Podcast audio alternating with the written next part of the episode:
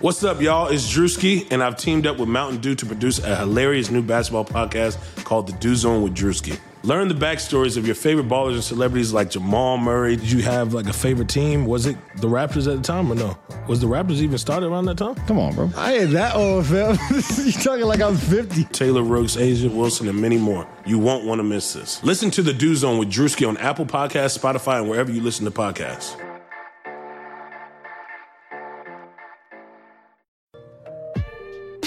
Hey there.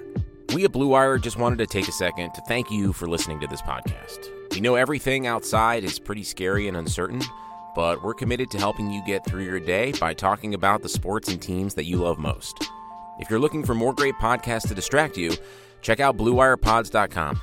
Thanks for listening. Enjoy the podcast and stay safe.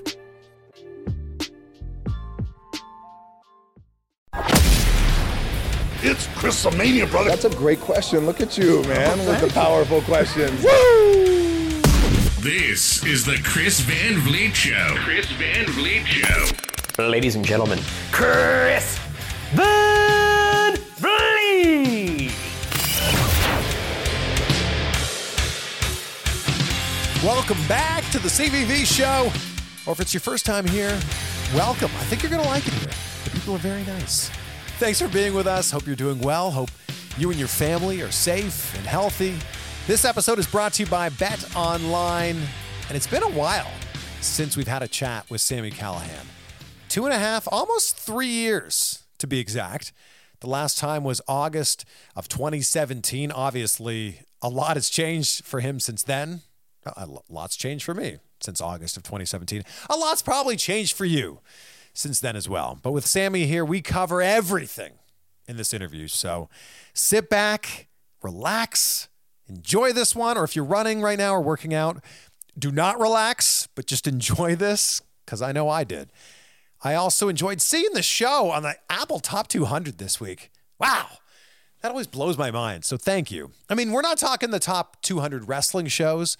This is the top 200 sports shows, period. Like all sports. So I appreciate you guys listening and sharing the show. And most importantly, leaving these reviews on Apple Podcasts. It's the most helpful thing you could do. So please take seven seconds out of your day right now, which is for most people not a very busy day. So this is where reviews should really be spiking. So if you haven't left a review yet, yeah, I'm talking to you. Yeah, yeah, you. You haven't left a review yet. I know you haven't. I can see who leaves these reviews. So please uh, take a second and do that. And when we get back to normal, you don't have to leave reviews if you're going to work all the time. If you're working right now, I don't expect a review from you. But if you're sitting around watching Tiger King on Netflix, just grab your phone. Tiger King's been great too, isn't it? So good. Just grab your phone, leave a review. Like this one here uh, from JSW 1979 1985. The title is CVV Renaissance Man. CVV is akin to Ryan Seacrest for professional wrestling. Super accessible and easy to talk to host. I believe his guests respect his love of the sport, and he gets very honest and genuine interviews from these men and women. Keep up the great work. I love his show, and I recommend it to everyone. Wow. Well, I appreciate that. And those are very kind words because Ryan Seacrest is the GOAT of hosting. He's the absolute best. So let me start off by saying that this interview with Sami Callihan was my last in person interview for a while. We recorded this in February, long before the term social distancing even existed. We were able to sit in the same room in Los Angeles and shake hands. Imagine doing that now. Yeah. And we chatted about everything, really. And we had to sit on this interview for a while because he has a new gimmick right now and a new character that hadn't yet debuted on TV. It has debuted now. It's a great character, too. He's so good.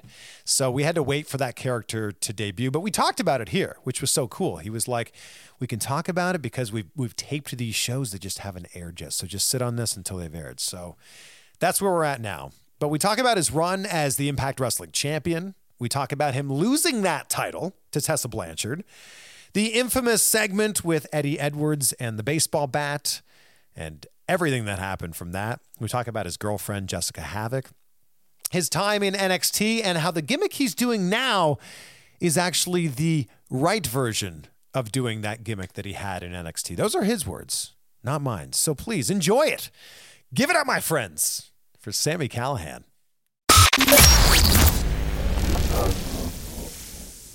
And we're in. Look how well dressed you are. I don't know what to do with my hands. Uh, I think you need to hold the microphone as. Uh, You're like the only interviewer that has custom microphones.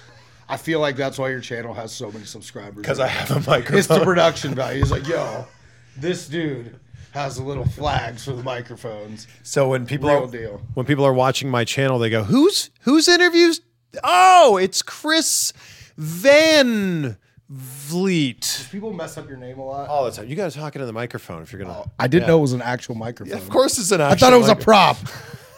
Yes, my name gets messed up all the time. I'd feel like s- people try to say it like fillet, but like with yeah, a V. yeah, I get Filet. that. Or like I'm from Canada. They're like, "Oh, so your last name's French." I had no clue you're from Canada. Oh. We cannot do this interview. oh, anymore. well, there you go. See you later. everyone. Canada's like a really shitty apartment over a really, really good party. How dare you?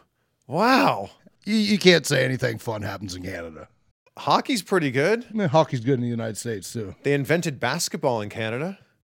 but it's the best in the United States. Beer, Canadian beer. I'm a big proponent of the United States. I, I like America too. Look, I, I'm not a Trump supporter at all, but I do love America. Like people will bitch and complain about our c- country more than ever, but at the end of the day, no one wants to leave, no, I- and there's a look, reason for that. I've lived here for ten years now, and I have zero complaints. I, I enjoy living here, and I Everything's open 24 hours a day, pretty much. When when I travel the world and you go to another country, you go to Yeah, Germany, England, yeah. Scotland, everything closes at 7 p.m. and you're like, well, I'm not eating tonight. That's so true. That and also when you come to America and you get like the lunch size portion of something, and it's like seven plates. Oh, yeah. you're like, oh my god, like am I feeding a small family? And then you feel like a big fat ass when you go to the, the UK. You're like, oh yeah, let me get uh, the medium, and then the medium is like our ch- children's size. America, yeah. oh, fat people. No, I didn't. I didn't say that. Hey, he's making fun of America. I just said He America. You like my new little hat? I, do. just caught a glimpse of it in the camera. So I always wear the bent bill redneck ball Yeah. cap. But you know what? I feel like going to train to conductor hats from now on. It's a new From phase now of my on? life. It might be a new thing forever. You've, you've dressed very well here. I feel very I know, underdressed. sometimes you got to dress up, and I felt like today was the day. You've got a collar. You've got a do. vest. Dude, I went to Burlington Coat Factory. I'm a big fan of Burlington Coat Factory. It's really sad that I have money and I still will not spend money on clothing. I, I, but I feel you though. Like there's something about going to a Burlington coat factory, a TJ Maxx, Gotta find the a deals. Marshalls, and you're like, my God, this shirt was only fourteen dollars. Yeah, I own four pairs of pants. That's it. That's it. That's all you really Is need. that including wrestling pants? No, that does not include wrestling pants. I have I have more wrestling pants than I have actual. I, well, I would kind of expect that. I think. Obviously, Yeah. I have two belts. I feel like I should. Oh, more. sorry. Like I guess in the wrestling world, we think of belts as being like. Yeah, I lost that shit. I don't have that right now. So I mean, like good old fashioned leather belts to hold my britches up. britches is that a word in Canada? That's something my dad said all the time. But you, Yeah. come on, pull your britches up. Yeah, I, I guess so. I guess that's an old person thing. I guess Well, I said, I guess I'm an old person. Thanks a lot. it's the it's the train conductor hat. You jerk. Uh, yeah. So Awkward. you, and we'll approach another awkward subject here of you not being the champion anymore. that shit happens. no, it's especially with especially with Impact Wrestling. I am a guy that honestly I don't need the Impact Championship. I made the Impact Championship more than the Impact Championship made me. Uh, I think my track record speaks for itself at this point. Two-time match of the year, two-time moment of the year. Anything I do at Impact Wrestling is going to be the main event, whether I have the championship or not. You've really found a home in Impact Wrestling. I did. They're the first company to actually pull all the shackles off and go, "Do you?" Because obviously, there's something weird about you. That's correct. Is this, you know, Sami in real life too? Weird? Oh, 100 percent. I am an oddball. I got really excited the other day because I bought a new couch and it reclines and it has recliners in it. Sounds great. Amazing. I Yeah. don't want to leave my house ever again. But you've been in you know, Ring of Honor, you've been in NXT. Why is it that Impact Wrestling, New Japan, yeah, New Japan, Lucha uh, Underground. I MLW, every major yes, I company know, on the planet. right? much. Why is I mean, it? I'll put myself over. This interview's about me. Of I've course it is. Everywhere. Hell, right now we're in Sam's Town Casino. I'm going to take credit for that and say that's pretty much my casino too at this point. I mean, you It's have named after me, Sam's Town. Why is it that Impact Wrestling has been this great fit for you? Uh, I think it's one of the things like I wanted to see Impact Wrestling do better because I was such a big fan of mm-hmm. Impact Wrestling, of TNA when I was younger and coming up in the wrestling business. I was like, yo, like, I want to wrestle for TNA back in the days of AJ Styles, Samoa Joe, all these guys. Yeah. And when Impact was at its worst, I really could have went back to NXT probably. I could have tried to continue to go to New Japan more after a tour in New Japan, but came to Impact Wrestling because there's something I want on my resume that no other company can give me. I wanted to be one of the people that helped save Impact Wrestling because that's something no one can ever take away from you, and that looks better than a world championship on your resume at the end of the day. Right. So, I mean, what are you doing as Sami Callihan to help kind of revitalize Impact Wrestling? I think it's one of those things. I'm not afraid to offend people. I'm not afraid to upset people. I'm one of the only quote unquote heels in the business that don't give a shit if someone gets all offended and upset. Like in today's world of cancel culture, you have to be a, careful what you do as a pro wrestler on television, and you got to be careful what you do as a pro wrestler in real life. Yeah. And I'm one of the rare people that I walk that fine line and I give everyone a reason or something to hate. And we were talking about this earlier. I'm a guy, there's no middle ground to me. You either love me or you absolutely hate me. Yeah. Well, and, and with you walking that fine line, you've done some controversial things, both in 100%. the ring and outside of the ring. I'm a five foot eight white kid at the end of the day from Ohio. I had to do something to make myself stand out because just looking at me, you might be like, oh, that dude's not that intimidating. But then when you go behind the layers, behind the layers, behind the layers, behind the layers, there's so much more to the character of Sami Callihan than there is a lot of other characters in professional wrestling. You are, pre- I, I think you are very intimidating, though. onion.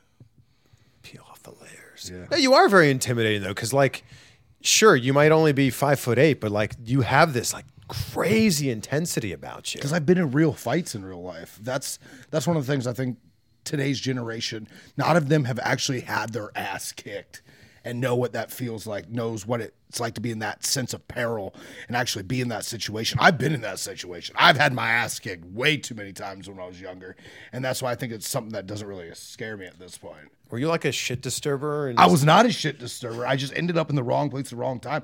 You know, I've never been in the back of a cop car. okay. Ever. I've never been arrested. I've never been in the back of the cop car. I have a pretty squeaky clean record. but just lots of fights. Lots of fights. Well, where I came, came up in Ohio, like it was just a bunch of redneck dumbasses trying to fight each other over anything, and I just wander into the wrong thing. You looking at my cow? You looking at him? That's not an Ohio accent. That, that, hey, you don't know where I'm from in Ohio. It just turned into Ohio. Welcome to Ohio. Aren't you from like the Dayton ish area? No, I live in Dayton now. I am from the Bellefontaine area, which is Logan County, Ohio, which we have three little towns in Logan County. And one area is very white trash trailer park, one area is very farm country, one area is the city. And through a span of 18 years as an adolescent, I had spent time in each of the different districts. Lived in one district, and I was a rich kid. Then my parents went bankrupt when my mom got real sick. Then we moved in the trailer park district, and then we worked our way back up from that. Then we moved to another district. Like we lived in every district at some point in my life. And at what point was it like was wrestling your escape from this? Always. Since day one. That's the thing, like people say, oh, wrestling was my second or third choice. Wrestling was my only choice. My entire I dropped out of film school to like continue to be a pro wrestler. Everything I ever did, from sports to show choir to drama to anything I ever did as an adolescent was because I thought it would help me as a professional wrestler. Show choir. Dude, I was in a badass show choir. You don't even want to know. Hold on. I'll get you pictures.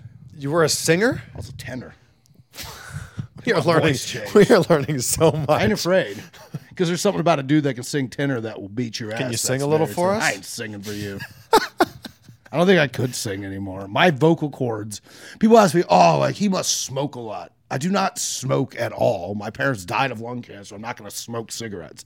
Uh, no, my vocal cords are messed up from screaming years after years after years of pro wrestling. There's times where I get done from a weekend of wrestling where I don't have my voice for four days Oh, I believe that. because I'm a I'm a big screamer. I like Yeah. to scream. Yeah, I- very loud. I remember one of the f- one of the first indie shows I ever saw you wrestle at. You would you would just be like wrestling. I do shit to pop myself all the time. It was so great. and it pops me. It probably popped you. It works. That's the thing. It popped the crowd big time. My entire wrestling career, a lot of it's been built off things that I think extremely funny and trying to do them in a weird way that other people don't think they're funny. They don't know the the true meaning behind something I did. Like there was a whole era of Impact Wrestling with OVE last year where I think there was like 10 or 15 promos where me and Jake Crist dropped dingaling. And every promo, instead of saying dick, instead of pe- saying penis, we dropped dangalang because we thought it was the funniest thing ever. Have you ever tried something that you thought was funny and then just completely fell flat? Oh, 100%. Like, pro wrestling is really like being a stand up comedian. Sometimes you'll try material that you're like, this is going to get them.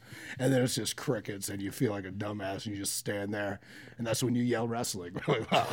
But then you're like, that, that thing's catching on? Like, oh, dude. th- Like the thumbs up, thumbs down thing, I couldn't believe how much that picked on. That just started as a joke at first and that built up. And now it's like 90% of my character. right. And you're kind of working, you know, on, on a bit of a new character now. Like, we didn't see you for a while. Yeah. And now you're back. Yeah, hundred percent. Like I, not to kiss his ass or anything, but if you really look at my career, a lot of my career, like the the blueprint of it, is off of a guy like Chris Jericho. Jer- Jericho truly is one of the best of all times. But one of the reasons he has such staying power is because every couple of years he reinvents himself and makes himself special, or does something controversial to get himself buzz. If you look at Chris Jericho from 1997, he's a way different Chris Jericho than he is now, and he wasn't afraid to disappear off television for six months just to reinvent his character and come back and get that pop. He's always done that from the time where he was the best in the world at what he did to the time where he was pretty much the Ayatollah of rock and roll. He's a mm-hmm. rock star to now being rock and roll dad. Like there's there's different echelons of what he's done, and I Yeah. think he is a great exoskeleton of what you should want to become as a pro wrestler, especially if you're a lifer. And he told me that he modeled that after David Bowie. Yeah. Who was constantly reinventing himself. I didn't think of it like that, but that's a hundred percent. Like David Bowie is not the same David Bowie that was in the Labyrinth as he as he trains. Yes. Even now, like him in his nice like posh suits, like dressed Yeah. like he should be a secret agent in a in a 007 movie. Yeah, Jericho said that he modeled his career after David Bowie. You're now, you know, saying that Jericho's the model that everyone should be kind of looking at. Hundred percent. I know he works for a different company, but like it, it's one of those things that he is a at this point he's a a living legend in professional oh, wrestling. Oh, for sure. Doesn't and matter he's what. still and he's still at the top of his game, which is the craziest. The older he gets, he somehow gets better, which is usually the complete opposite. So you're, you're you're coming off being the champion. You you drop the championship to Tessa, and then you basically disappear. Is- Was Impact okay with this idea? Not at first. It was something I think I was originally only supposed to be gone for two shows. And then I was just supposed to come back, attack someone, do the same shit that I've been doing for years. I was like, no, like honestly, like I begged them when we were down in Mexico. I was like, yo, I have this idea of something that I've been wanting to do for years. I think it could really be something special. But if we're gonna do it, I have to be off TV for like six to eight weeks. Hmm. And they at for they're like, how are we gonna take one of our top guys? How can we justify to the office and justify to investors and everyone else taking one of their top guys off television when he's not injured for excess of eight television shows. Right. And it was something I had to meticulously like beg and write down. I had a lot of the right people behind me on it that we were ended up able to talk people into like what this character was exactly going to be. And I think it's only going to blow up more than it has already. And I feel like this is kind of kind of like the character you did in NXT. Yeah, but done the correct way. Uh, and that's not shitting on WWE at this point. That's just they did not understand it at all. And I think it was a little bit before its time. Uh, we really didn't even get to pull the trigger on the the hacker uh, cyberpunk character really at all. It was something that me and Dusty Rhodes had like really written out and came up with ideas of, and it's something that I'd came up with from being a big video game nerd and like actually watching the movie Hackers, uh, which I think. What, what year did that come out? Like 92, Oh, my- yeah. 93? Man, that's an Like, old film. I still remember to this day my dad, who was born in the late 40s. So, like, my dad was a complete different generation than us. I remember watching that movie with him as a child, and I will remember this memory forever. So, I was thinking of ideas for NXT. This is one of the first that I was like, I want to be a different style, like creepy dude. I don't want to just be like the Bray Wyatt or the Undertaker style. I want to be something that's completely new age. I was like, what, what, what scared my dad? And then I remember him saying, like, as a joke one day, he's like, Oh, everyone thinks Freddy and Jason's scary. You know what's scary? That movie, Hackers. That movie, Hackers, is scary. Like they could just wipe your whole bank account out, you'd be done. Like, and I still remember this day, like, and Yeah. like that always clicked in my brain. And then seeing the now, especially more than ever, I think this is the perfect time to do it. Seeing how big Black Mirror is on Netflix, seeing Oh, how yeah. big Mr. Robot is, like this is something that can completely transcend an entire generation of wrestling fans. So if this was an idea that you had years ago when you were in NXT, I actually had this idea right before I went to NXT, and I wanted to do it in Evolve. Okay. And I remember Gabe was like, "Oh, th- this character's dope. You should wait and save it for when you go to NXT." And I went to NXT and I pulled it out, and I remember someone in the office going, "Why would a hacker wrestle?" And I was like, well, "Why would the Undertaker wrestle? He strikes dude with lightning bolts. Like, I don't think that's really the the hill to die on." But it just didn't click. I didn't click, and uh, but now like being able to have the freedom that I have at Impact Wrestling, having my body of work speak for itself. You don't just come into a company and instantly get trust. You don't instantly get to do whatever you want. But Yeah. I've built up my body of work. I built up my trust with this company that they're going to let me think a little bit out of the box. well, I think you're so much more creative than anyone could ever give you credit for. Uh, people don't know what I do. Like, Yeah. I, I and I kind of like it that way. I like people to think. I don't like people to know a lot about my private life. I don't like them to know what I do behind the scenes for different people. Like I run my own company, the Wrestling Revolver. Yeah, I don't think people even realize that. blows up. Some people do, but like Yeah. that blows up every year, especially around WrestleMania weekend, pancakes and pile drivers. But guys that I've had hand in directly helping are some of their favorites. The Rascalz, Ace Austin, Ace Romero. The list goes on and on and on and on and on. Like because of Revolver, there's been like eight people signed with Impact Wrestling, or just things I've done for different wrestlers that you've even seen on WWE television right now. One of my first projects as a young wrestler was Shane Strickland, who's now uh, Isaiah Swerve Scott, absolutely killing it. Yeah.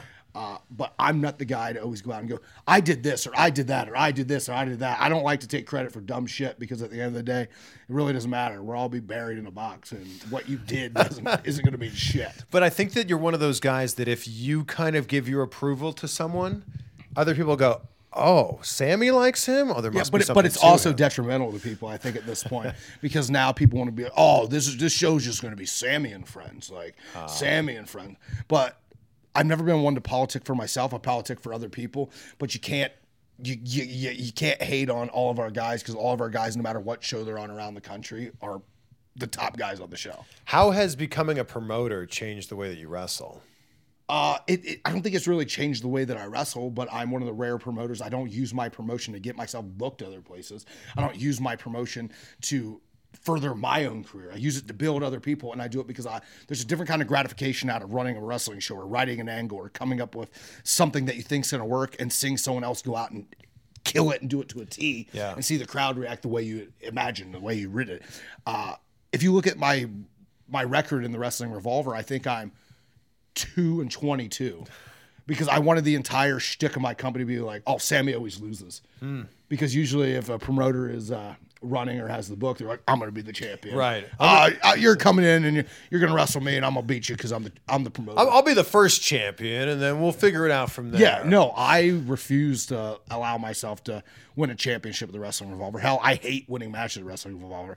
The two matches I've won was all because just storyline purposes. If I didn't win, it would ruin the entire storyline, and it was always in like a uh, a multi man match. I think I've won one singles match ever because I beat Matthew Palmer. Because I, as a joke, I told Palmer, I was like, I ain't putting you over in Dayton, and he's like, he's like. I think I should. I was like, I ain't putting you over in Dayton, bro. And it became a whole joke for weeks. That then when we went out there, we didn't even have a finish, and then we were both fighting to put the other person over. Like, no, you win. I was like, no, you win. No, you In the win. ring? In the ring. See, and that's what makes wrestling fun. Yeah. Yeah. But especially in like a society, there's so many old terms like, oh, kayfabe's dead. Oh, kayfabe's dead because people like Jim Cornette want to go out and bitch and complain about the wrestling business to everyone to say what's wrong with something instead of enjoying it. That's why the wrestling business, kayfabe is dead. But now there's a different form of kayfabe because now I think it's easier to work fans because people legit think what you say on Twitter is real life. They don't think that, oh, this is a character saying this. This isn't like, if you look at my Twitter, 95% of the time, I ain't going to say shit about any sort of politics or religion or talk about me and my girl. Je- Like, a lot of people don't even know me and Jessicka have, have been dating for like eight years because we don't put that out. We're not like, oh, I love you on social media. You know why? Because our social media is to build our brand. It has nothing to do with real life. Social media isn't real life, and too many people don't realize that. They might see what I say on Twitter. Like, for instance, when the, the entire Eddie Edwards situation happened, and I put out something like we are obviously like, yo, we're gonna work the hell out of this and make some money. Uh, and I put something out about like, oh yeah, I broke Eddie Edwards' face, but my bank account looks the same at the end of the day. And people like Chris Hero, who I thought was one of my friends at the time, buried me and said, "How dare you bring money into this?" And all this, I'm like. How are all these people idiots? Or like, I'll break this like I haven't ever broke it. People still think that I hurt Kevin Sullivan, which at the end of the day, what people don't realize is I am a master graphic designer, not put myself over. I photoshopped that entire picture. Wow. Uh, he had a little nick on his head because he gigged in the match after getting hit with a chair and he had a little egg. And then he's like, I'll take this picture and post it online. And I was like, and then I photoshopped it. And I did the same thing when you're a child and you'd like try to make girls' boobs bigger, like by putting the inflate thing, or like make people's eyes bigger by hitting the inflate. I did that to his head and then post a picture of him half dead and said, This old man stepped to me. I'm going to beat it. Like, he's and then like he he worked into it too because he's old school. He he went on uh, social media and stuff and went on interviews and like buried me and said, "Oh yeah, when we got to the back, like my guys and the, the OVE guys got in a fight and the cops were called at this building." Wow. And like he worked it to everyone to the Yeah. point that Ric Flair called him and was like, "Yo, we need to bury this dude." And Kevin's like, "Ric, it's a work. Wow. It's a work." So like, I'll, and Kevin said many and many and many like old timers had hit him up and like, this kid's dangerous. He hurt Eddie Edwards. He hurt you, and like, like people don't realize I went my entire career without hurting anybody. Yeah. And then you hurt one person, and you're, you're public enemy number one because everyone wanted me to apologize to them. Yeah. Like the fans thought they deserved an apology. Like, oh, you got to apologize to us. Like, you didn't keep your opponent safe. That's wrong. And that's exactly what's wrong in the business. Why am I going to apologize to the fans? They, they- you're damned if you do, you're damned if you won't. Like, we need wrestlers to quit breaking kayfabe and work their character. Well, I do that and I go on TMZ, but that just makes me public enemy number one, and I'm just a piece of shit. What what exactly was supposed to happen with this Eddie Edwards spot? Uh, it was a situation we planned it for the show. We had a special chair that we were going to do it with, and then what people don't realize is someone in production, when they're cleaning up the ring, took the chair away. So you had a plastic chair that No, you we had a metal chair So you were that was- supposed to use a metal yes, chair. because the metal chair will go over the body. But you ended That's up why using the people think, plastic oh, chair. he was just careless and used a shitty plastic chair. No, it's because we're fucking the red lights on, and we're like, we got to do this right now. We have timing, and then it was just a missed time. Like you panic, fucking, we don't have the right thing. We go to do it. We're both moving. We're both going too fast. Shit happens, and we, me and Eddie Edwards both. Uh, I don't like people to really know about what has been said personally, but one thing that is is a, a common comparison that both of us will always think is that was the best thing to ever happened to both of our careers. Mm. Because Eddie Edwards was a guy like not shitting on Dean Malenko, he's one of the best of all time. But Dean Malenko, as a technical wrestler, had to go out there every night and be Dean Malenko. Yeah. Like that gets hard after a while. That gets tired after a while. It's like everyone expects you to go out and be the best technical wrestler in the world. And like Eddie had kind of fill, fallen into that. It's like, oh, Eddie's one of the best technical wrestlers in the world. He had to have the same matches and do the same stuff over and over. And him getting his orbital bone broke allowed him to go a completely different path of what he was planned on doing.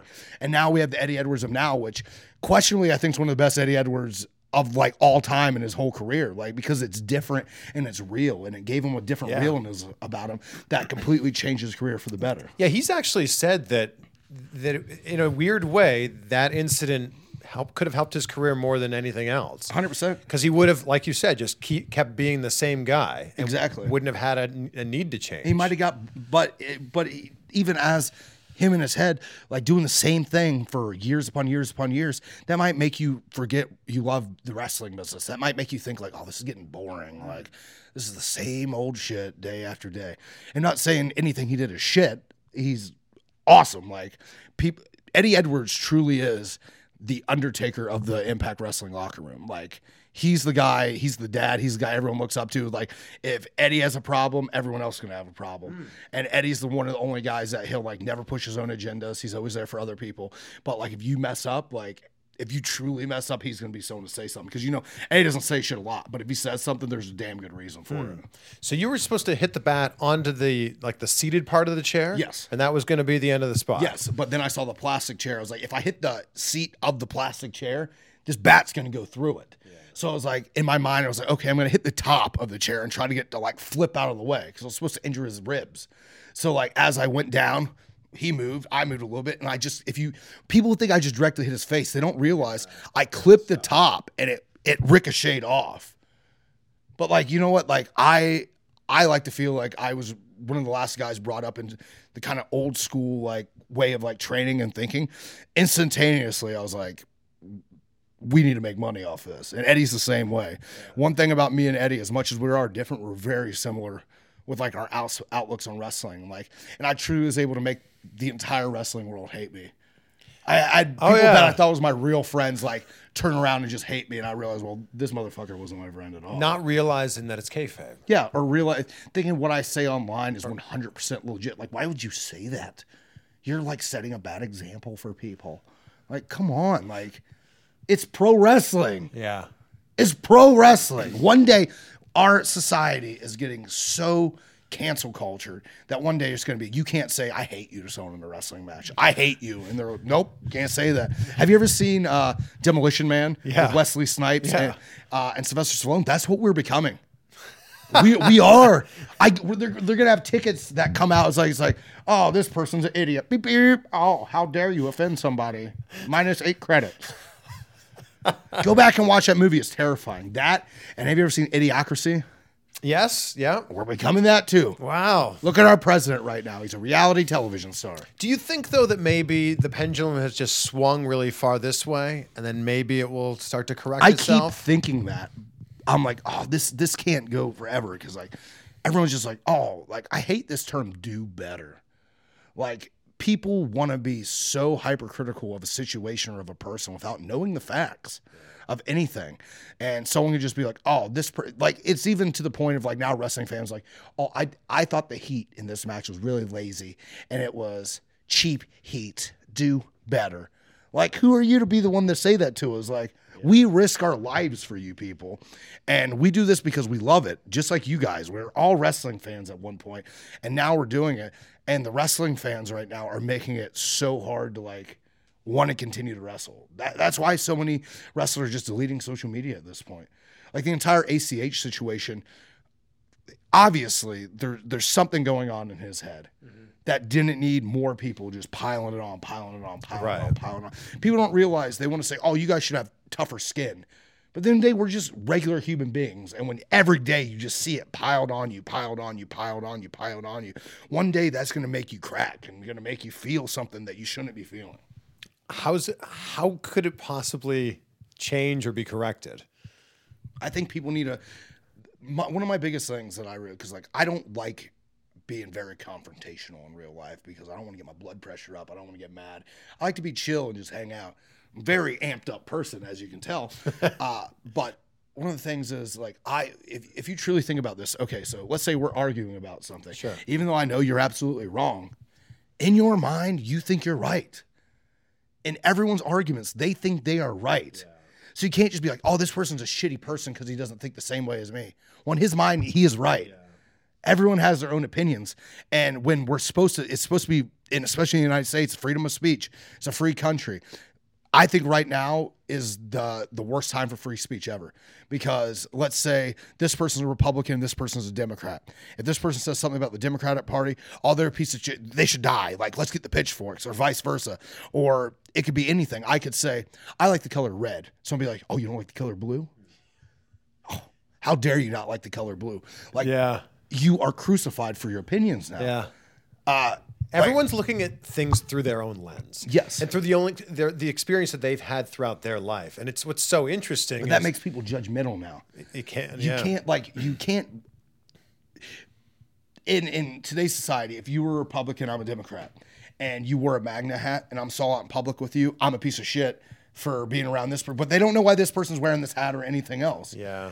Like you you can't have your own opinions now about anything. Yeah. Like, why can't we all just get along and work towards common good, but still have our own opinions? It's like, oh, you like Trump? That's cool, man. Like, that's on you. Like, that's that's your. I don't think that should be like starting fights and stuff or or anything else. You see, Yeah. people getting attacked in the streets for wearing MAGA hats. You see people getting attacked in the streets on, on the other hand for like having a different like. Everyone should be able to have their own opinion, and like even if it's not correct, in their mind it is correct and we need to realize that that like we need to be nicer to people i feel uh, because now like we're, we're in such as things like oh you shouldn't say bully people you shouldn't say this. But right now people's bullying people more than ever before especially online. Yeah. like there's Yeah. there's people that's committed suicide because people's like saw something about them online and they just like oh this is a terrible person. You should die. You should die. You should die.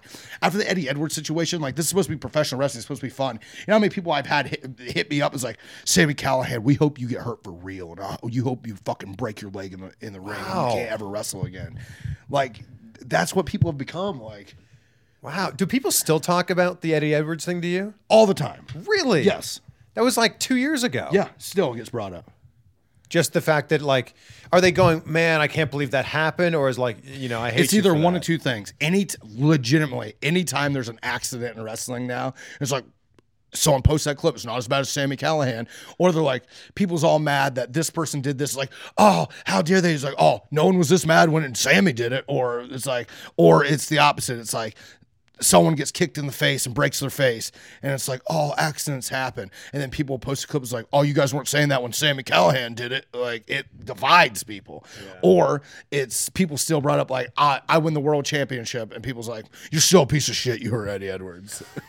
What was the reaction for you when you after you won the championship? I thought it was, see, I am a weird person, like we said.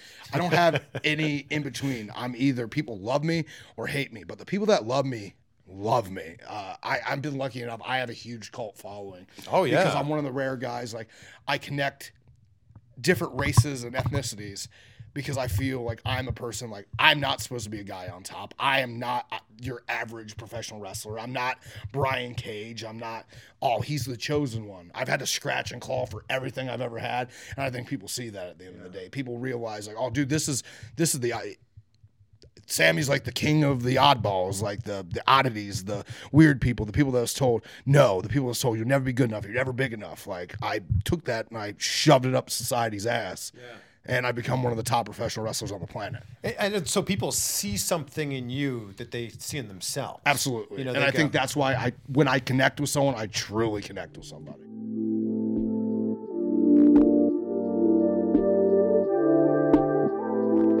Let's take a quick timeout from this chat with Sami Callihan. This very fascinating chat with Sami Callihan. To thank our sponsor, Bet Online. And with currently no NBA, NHL, or MLB, you might be thinking there's nothing to bet on. Well, you would be wrong, my friend. Our exclusive partner still has hundreds of sports, events, and games to wager on. Or let them bring Vegas to you with their online casino and blackjack. And this interview happened in Vegas. So we're bringing Vegas to you with this interview and with Bet Online. It's all open 24 hours a day and all online, including their $750,000 poker series. If you're into props and entertainment betting, you can still bet on Survivor, Big Brother, American Idol. You can even bet on stock prices or the weather. Yeah, visit their website and join today to receive a 100% welcome bonus with your first deposit. Just make sure to use the promo code BLUEWIRE. Bet online. It's your online wagering experts. So, uh, when you beat Cage and won the championship, what was the general consensus? It was, I thought it would be way more negative than it was, but it was extremely positive. Like even in the arena that night, like the fans had completely turned. Like everyone was like, It was a great ev- match. Everyone wanted me to win, and then when I won, it was like even like because there was moments where they thought Brian was going to retain, and they were getting mad. And then like the matches continue to go on and on and on and on and on, and it ended up like being a huge reaction, one of the biggest reactions of the year at an Impact show, and then online. I think I had like at one point, like me winning the belt had like 1,500 retweets just for the picture of like Sami Callihan wins the belt. And for the majority, it was like positive, but there's still going to be those trolls online that wants to bring everyone down. But that's anything in life now. Like I saw someone trashing Scott Pilgrim versus the World the other day, which I love that movie. Great And a lot of other people do. But the person was like, if anyone watches this, they're a child. This is idiot. Like, why can't people like Scott Pilgrim? It's a great movie. Well, not everybody's going to like everything. And I, I guess that that's what it boils down to, unfortunately. Yeah, but that doesn't mean you need to hate on someone for liking something. That's that's the problem. If it you like the color red, I like the color blue. Fuck you. that's that's how it is. Like Well, and, and unfortunately, that's how it is in, in and wrestling. everyone like and so many people right now use the crutch of uh I have mental health issues. Everyone has mental health issues. I'm starting to realize that. You get trapped in your own brain and you think like, I'm the only one that feels like this. Why do I feel like this? Does other people feel like this? And then like, and people are too afraid to like talk to people and let it out and be like, yo, I feel the same way. Like you be feeling terrible right now and in, in your own mind, like having this conversation, like, oh, I, I have a real bad depression, but Sami's sitting over here. He's tough. But like in my mind, I have a mental issue that someone else does. I think we need to get out and like support people better with that. Is like, and talk to us like, dude, I'm feeling the same thing. Like Sure. we, we, we all feel the same thing. And I think Yeah. that's one of the biggest problems with things. And I feel like this is going to be like a time that we look back on in 20, 30, 40, 50 years and go, you know, around the 20s, it's so weird to call it the 20s, but around this time, people started being more vocal about it. People Yeah. started going, oh, you're dealing with something? No way. I'm dealing with the same type of thing. Or we'll go the complete opposite. In 20 years, like I said, we'll end up like Demolition Man, where everyone's, you can't say anything. We're completely censored because everyone's offended by everything. Like, sure, we all should have thicker skin at the end of the day. Like, not everything can be offensive. People find something offensive about everything. Someone will watch a Disney cartoon and be offended Oh, about course. something. But like, we can't just be offended about everything uh, because it's it, just because you're offended, you're offended personally, doesn't mean that what offended you should offend you. yeah. Like that, you, people take things out of context. They take everything. Like you got to realize that at the end of the day, just because something's offensive doesn't mean it's truly offensive. And you need to realize your head is like, am I just being offended? Yeah. For the sake of being offended at this Yeah. point. I feel like people were sitting on both sides of the aisle for this with your match with Tessa. Yeah. I think a lot of people were excited to see her win, and then a lot of people were going, she doesn't deserve to be a champion. Yeah. Did you receive any backlash from Hundred that match? I had hell Booker T put oh that kid ruined his career. He lost to a woman. Like it's twenty. It's twenty twenty. Like in the world of professional wrestling, I feel like we should be like Game of Thrones and less like oh like for anyone to say ever in professional wrestling. I hate that term, especially the Cornette fans. This isn't wrestling. Mm. Why isn't it? Undertaker struck a man with a lightning bolt. Kane shot a man with a fireball. A giant fucking turkey hatched out of an egg on Thanksgiving and wrestled. Like pro wrestling is supposed to be fun. Like Yeah, Mae Young gave birth to a hand. exactly. And I'm not saying these things were great, but at the same point, like there's so many people saying I hate the term this isn't wrestling. You know why? Because everything's wrestling. Wrestling truly is for everyone. And just because you don't like a certain style doesn't mean it's wrong. Mm. Just because you hate a certain style doesn't mean it's wrong. You can like any style. You can like any style. See, I like my pro wrestling is I don't like just any one style. I like my wrestling as a wrestling buffet. I like a little bit of hardcore, a little bit of comedy, a little bit of uh, catch as catch scan, uh, British style. I like a little bit of hard hitting. I like a little bit. I don't want one entire show of like all technical matches Right. or all super indie high flying matches or all freaking like MMA style matches. I'm Right. the type of guys like I want to open. I want the show to open. I think you see it as how I book Wrestling Revolver. My opening match is always like eight to ten minute sprint. Like go out and kill it right off the bat. Like I don't care. Like just kill it and like no dead time, just action because people came to see wrestling. Right. Let's give them wrestling. It sets the tone. And then my second match, I'll bring it down a little bit. I have a comedy match or like a, a little bit of like maybe my, not my top guys on the card, just to like let them chill for a minute and just be have fun. Mm-hmm. Like it's like okay, this match I just got burned out kind of from this first match. Let's have fun. Then my third match will be kind of be like a storyline match that gets people like okay, like this is a storyline. And then usually the fourth match right before intermission will be like a hardcore match. So it likes people like oh like all this crazy shit just happened. We got to go to intermission and clean it up. Then we clean up. We come back with something that's usually like one of our top storyline matches to get people to come back and sit down and like it's a slower build. So mm-hmm. like everyone get their thing, and then towards the end, once everyone sit down, it starts killing it. And then the last three matches are just your your three biggest like let's knock it out of the park and finish Yeah. it off right. Do you feel like your title run should have been longer? I don't know. Because my title run would have been like, because everything happens for a reason. Like, sure, I would have liked to have a longer title run, but who's to say I'm not going to win it back? Like, Right. who's to say I'm not like, it's one small piece of me. Like, I've won championships all over the world. Like, sure, this is a big gratification that I wanted. Uh, but if, let's say this, like, everything happens for a reason. If I wouldn't have lost the belt, would I have had the chance to do this new character? True. Or at every- least you wouldn't you wouldn't have been able to do it when you did it. Yeah. Or I may have never, like, had the balls to pull the trigger on it. Yeah. I'd be like, oh well, what I'm doing is obviously working. Yeah, but that's like, that's true too. but I get bored of the same thing. Like, eh, I, I think one of the biggest misconceptions of me is that I'm very spontaneous and I'm very out there and like you never know what I'm gonna do. No, I am a very thought out person. Everything from like me spitting in a match is thought out. Uh, because like a lot of people might hate that, but that's what I want people to to hate me. Like, and there's a certain reason I do that because like I think the most gross people ever would spit on people, and which is funny because I am a huge germaphobe in real life. And after every match, I come to the back like, what do I do? What do I do? Oh, I'm so fucking nasty. Were were you was the original plan for you to win the championship off of Brian Cage, or was it for Tessa to win it off Cage and like then you go I got honestly don't know. Like in wrestling, everything changes always. Like people don't realize, especially on television, like things get rewritten up.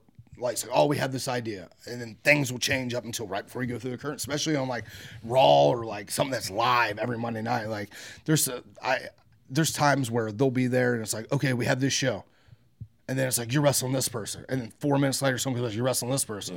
And five minutes later, it's like the show just started. They're like, "You're, you're wrestling the Big Show now." It's like, Big Show's not even here, and then he walks in the door. and, Like that's how much wrestling can change. But I kind of like I like that pressure. Like some people aren't good with it, Yeah. and they're like, "Oh, I need to be told what are we doing? Like this is bullshit. Why is anyone like we're we're the stars? No one tells." I like to be on the edge of my seat because that, that's then I can paint a different picture. It's like, oh shit, like my my 15 minute match got cut to two. How can we do this? Let's do this. Do you not think that you have a better match when you've been able to plan it out with someone versus I think just- it's situational. Okay. I've had some of my best matches in my career. Like, for instance, when I was younger, there was this wrestler named Devin Moore that I just met at the time. I didn't even really know him. I just moved to Philadelphia, and we were going to a show up in New York. Uh, in Queens, and it was like only supposed to be like two and a half hour drive. We got stuck in traffic forever. We were the opening match on the show.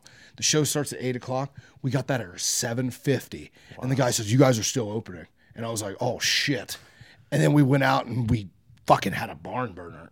Like there's situations like I believe anyone in the wrestling business shouldn't just learn one style of like, oh, I got to call everything in the back, or oh, I got to tell this story. I believe professional wrestling, you should know every kind of style. Like, and I, I, I pride myself on being one of the most versatile wrestlers on the planet because I can wrestle Japanese Dragon Gate guys and have those crazy like super fast like no stop match. Then I can wrestle someone like. uh Nick Gage and have a death match and tell a different story. And then I could wrestle Jerry the King Lawler in Memphis and have that style match. And then I could wrestle Pentagon in Phoenix and have that style match. Like I like to be able to have different styles of match wherever I go because it Yeah. keeps me from getting bored. Like even if you look at my career, uh, when I first debuted in wrestling, like I had no inkling of doing wanting to do death matches. Like I was like, I'm Yeah. a wrestler. I'm a wrestler. I want to be like a cruiserweight wrestler. I'm, I'm cool with that. And then I was like, oh, I, I, I want to get over this new this CZW era. So I was like, I'll do a couple death matches. People thought I was more of a death. I only did in my life maybe ten death matches. Yeah, And people, think, way you're a more. deathmatch guy. I guess because of your time in CZW. Yeah, but I only did like 10 death matches. But the ones I did was really crazy. There were, and the only reason I did death matches is because I'm like, okay, I am a tiny white kid that I just look like a kid. Like I have to do something to have this aura and make people afraid of me or make myself special. So I did death matches for a small amount of time to show people like, oh, this dude's fucking crazy. Like, Well, he, will do anything. And then from there, that transcribed as I went back to like I got like the dope ass Taz singlet made, and then my goal was like, okay, now I'm gonna switch people. They, now they think I'm a death match wrestler. I'm gonna make everyone believe I'm like one of the best wrestlers on the planet. And then I had all those matches with Finley, I did all that, and then everyone's like, oh, he's one of the best technical wrestlers on the planet, strong style, yeah. And then like when I got back from WWE, I was like, I'm gonna like go out and show people that I'm one of the best wrestlers again, and I fucking killed it. And then after that, I got bored of that. I was like, I'm gonna go fucking make people think I'm a wild man. That's why I started wearing a fucking cat mask and being a space cat. Like I wanted people to think that oh, he left WWE and he's obviously on drugs and he's lost his mind, like. So then I could turn that into something else. Like everything happens for a reason. Well, I think when you call yourself the Death Machine, Yeah. people maybe can misconstrue that and go, "Oh, he likes death matches." Then, I don't even like death metal. well, why are you the Death Machine? It just sounds good because I am the death machine. The machine of death. The death oh, machine. Oh, The machine of death. I am the machine. There we go. I don't know. If everything happens for a reason, and I truly believe that too. We talked in our last interview, which was what three my nipple was almost out just now. nip slip. I, should I show one I'm too? losing weight again. This shirt's way too big. Uh, if everything happens for a reason, our last interview that we did, what's going on here? You said that you became a bitch in. WWE. Yeah, and at this point, like I, I'm so sick of talking about this. Like I, I, have said the same thing so many times. Like in WWE, I went in and tried to be. I was, ex- I was like, oh, they don't sign guys like me very often. I, I need to do everything they tell me to do, and I did everything to a T. I was a model citizen there. To the point when I quit, they were like, you did everything right, and I was like, well, I did everything right. Then why the fuck am I not doing shit? Uh, yeah, I had to leave because I, dude, just going into work every day was like you're looking over your shoulder. Like it's that kind of feeling. Like everything you overthink everything. It's like Bill DeMott's like, "Hey man, how you doing?" Then you're like, "What do you mean by that? what do you mean?" And like you, then you just start like, "Oh, this person's trying to get me." This person, and you become so paranoid, and you become such a lack of a person that it's just like, dude, I had to leave, and it was the best thing I ever did. So when you you asked for your release and they granted it to you, Yes. that doesn't happen very often anymore. Well, I left on very good terms. Like I told them why I wanted to leave, and I remember Canyon Ceman trying to get me to stay. He's like, "Yo, man, like we don't hire guys like you very often." And I was like, and I remember that was the last thing because they had almost talked me to staying because I was supposed to be insanity. I was supposed to be. Eric Young ended up taking my spot in Sanity because it was supposed to be me, Madman Fulton, and there was this big French dude named Marcus Louis. Uh, and I was like, it just kept getting pushed back, pushed back, pushed back. And I was like, I'm so done with this. And they're trying to get me to stay. And when Canyon said that, I'm going to leave. And then they tried to get me to be, they're like, okay, well, we don't want you working anywhere for 30 days. We want to make sure you're okay with money. So, like, we'll pay you for 30 days. And I was like, I don't want your money. And they're like, what? I was like, yeah, I'm showing up at a show in two days. I'm showing up because I think one of the biggest problems when some people leave a, uh, WWE, they take that 30 day or 90 day to collect a paycheck and they just sit at home and they lose all their buzz. Yes. So I was very smart. Is it leaked online that I quit WWE on a Wednesday, and then that Friday I showed up unannounced at AAW in Chicago, and then that Saturday I showed up at 2CW in fucking New York. This is smart. And the money I would have made that week in WWE, I made like three times that from just doing two indie shows and coming back, and that was the like that made. If I would have waited, I would not be where I am. That's uh, that's a really interesting. That's a really interesting way to look at it because I think a lot of guys go. You had to roll the dice. It's like I'm already quitting WWE. Like I need to roll the dice. Even if I'm quitting, like I'm going full. Yeah, you're bore. betting on yourself. Yeah. As we as we sit here in a casino, how interesting is that? Fucking casino last night, mate. Oh yeah, what happened? Dude, I was up like five, six hundred dollars between blackjack and Texas Hold'em, and I was like, you know what? I'm doing good. I'm going to bed. I'm gonna go to bed, and then fucking peer pressure. One friend's like, "Oh, you can't go to bed right now. Like, have a drink with me." I was like, "I don't want to drink." He's like, "You're a bitch. Like, I bet you won't put all your money down on red right now." And I was just like, "I don't like being dared." Like, so I. Oh no! So you took all your winnings Yeah. and put it on red. hit black. As the oh. famous CZW group Blackout said, you always bet on black. Yeah. Sorry about that. There's always tonight though. Yeah. No, no more betting tonight. I don't know. Rob Van Dam's having a big party tonight. He is? So I might go to that. He's launching his CBD line. Oh. He's like la- launching a national CBD line. That's pretty cool. So everyone should check that out. Like, Yeah. Yeah. Rob Van Dam is. I'm a big proponent of CBD. I think it is. It- It's it's kind of a miracle for some people. Like, uh, I have really bad anxiety problems that don't people don't realize, and I refuse to take antidepressants because, uh, in my mind, I'm like they're gonna make me suicidal or they're gonna make me something. Because my my I remember my dad at one point got put on antidepressants when I was younger, and like two days into it, he's like, "Oh, I feel really bad. Like I have bad thoughts," so he quit taking it. Same thing with my brother. My brother gets back from the military, serving over in Afghanistan and Iraq and he comes back and he has PTSD. And like, oh, we, we want to put you on this. And he said the first day he like had bad thoughts. So like, I'm a big pro. Like, I don't like taking pills. I am not a pill guy at all because Right. I see how easy it is to get addicted to pills, and I don't want to be that person. Like, because that's I grew up around that. Like, I'm not saying my family, but like, just where I grew up in Ohio, there was an epidemic of pills. Like, just Sure. everywhere. I'm like, and I see how easy it is to get addicted to that. So. What do you think is the biggest misconception about Sami Callihan? that I'm just a real life piece of shit. That I don't have any feelings. That I'm just out for myself and I'm selfish. Uh, there's a lot more to me than meets the eye. I'm a robot in disguise. or transformer because you know like you said there people either love you or they despise you, which I think is a testament to how good your work is in the ring. It feels good. Yeah. Yeah. Uh, I don't like people to know my personal life. Like, people don't, and that's one of the biggest problems I think with society right now, too. How we put exactly what we eat, what we do. Like, we're giving the government, and, and I'm not this big government conspiracy person, but we're giving the government the entire world, like, we're letting them keep complete track of us. Like, everything we're doing from, well, dude, it makes me so mad. Like, I will legit be like, oh, we should maybe go get McDonald's. And I open my Twitter, and like, McDonald's just comes up. Like, Oh, yeah. They're listening to us. like 100%. You said that you don't like to put your personal life out there, but you mentioned earlier that you and Jessicka Havok Yeah. have been dating for eight years. Where'd you guys meet? We actually met through we had like knew each other for years through other people. And then uh, we had just randomly ran into each other at a show and just instantly clicked like absolute best friend video game nerd.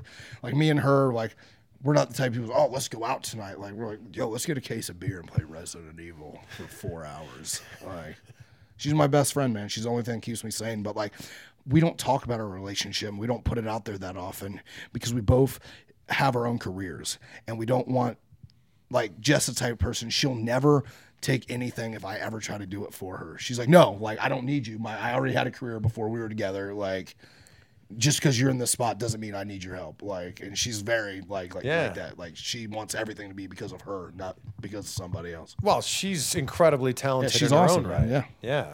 And you, you've had matches with her. Yeah, um, we're actually getting ready to wrestle uh, here in a couple weeks for my company, the Wrestling Revolver. Check it out, cheap plug at PW Revolver on social media website, ProWrestlingRevolver.com. You can watch all our shows on the High Spot Network.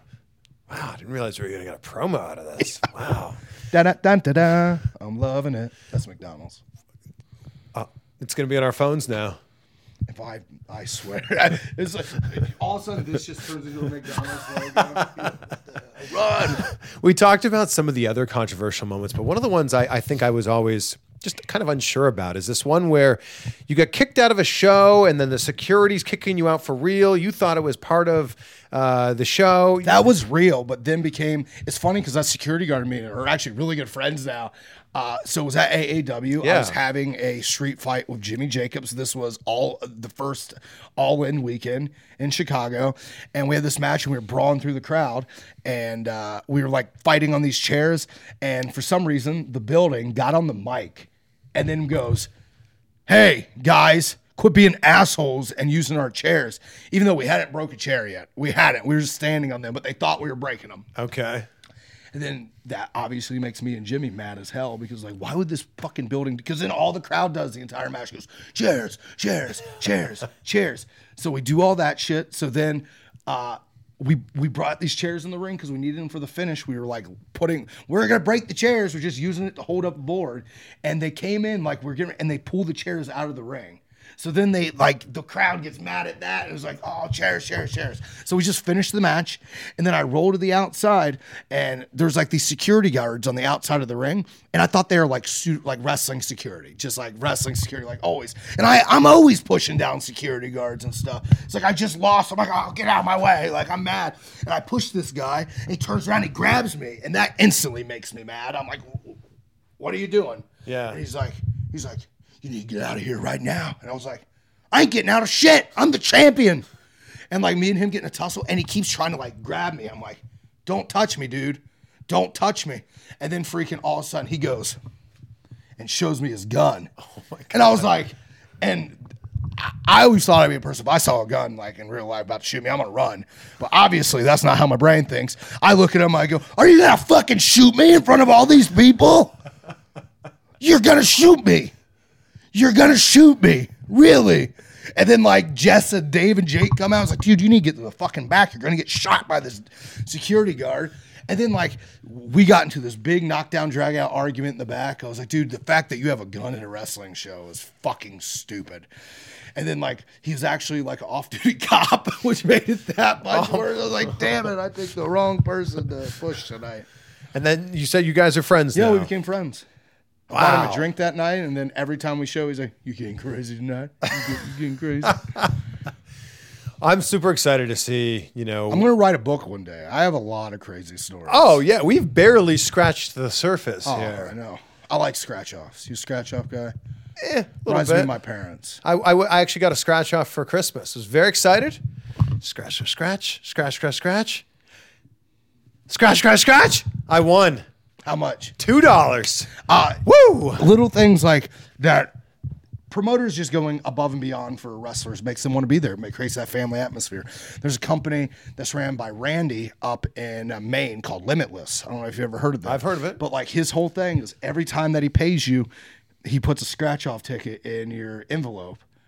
And then like it's just like an extra like oh thank you and so he's like oh scratch Yeah. off ticket and I've seen people win like a thousand dollars on scratch off so it's like damn like because Yeah. you bought me the scratch off like, That's not a bad indie payday. yeah that's a good promoter Yeah. Yeah. You should start doing that at Wrestling Revolver. I've debated it. I really have. I've thought about that a lot now. because it's only going to cost. I mean, scratch off tickets are what a dollar, two dollars. Yeah, it depends. Right. Get crazy, get the twenty dollar ones. Oh, that is crazy. Yeah. Why didn't you could start paying your guys in just scratch offs? It's like okay, you get your fee, or Oh. you get one hundred and fifty dollars worth of scratch offs. Ooh, everyone's going to take the fee. Yeah, hundred percent. Yeah. Oh, so you gave See, me. I might risk that. I'm might go give me the fucking scratch. Off. Give me like half the fee and then like half scratch, scratch off. off. Because this could turn into five thousand dollars or something. So I'm sorry, dude. I know this is your show, but we got to cut this. yeah, I was. I, was, I got to go to television. That's right. I was on my way to wrapping this up. But- So we're we're just scratching the surface of your character here, uh, but I'm super excited Oh, to see. you don't leave me hanging, bro. Sorry, Okay. I'm Gosh, you made me so mad just now. I'm I'm excited to see you know what you continue to do with this in this year and continue on because you just keep reinventing yourself. I'm excited to see what you're going to do this year and in the future. Well, thank you. It's, know. it's only February. I, you got you got flags. I have mic flags. The fact that you know what these are called really impresses me. Yeah, I'm about to launch my own YouTube channel and stuff. Well, people can look out for It's that. called Gimmick Soup. Gimmick soup, everyone. It might be launched by the time people see this. We've been filming and writing for it for the last like six months. Oh, nice. Yeah, we're going in. Well, congratulations on that. Thank you. And we'll wrap things up. You look great. The Chris Filet Show.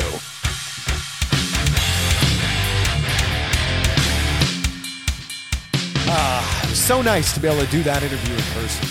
I'm hopeful we can get back to that sooner rather than later. But until then, keep doing what you're doing to remain healthy. Thanks for hanging out with me and Sami on this one. Please take a screenshot. Tag both of us on Twitter or Instagram. I'm at Chris Van Vliet. He's at Official Callihan. And I love that Chris Jericho is his inspiration because, as you know, Jericho is the master of reinvention. And with the work that Sami's been doing lately, if you haven't seen his new gimmick on Impact Wrestling, it's great. and It's so detailed. There's so much, so much meat to this, and he's just getting started. So I think there's a lot more to come for this one. I, I just love Sami as a person, how raw and real he is.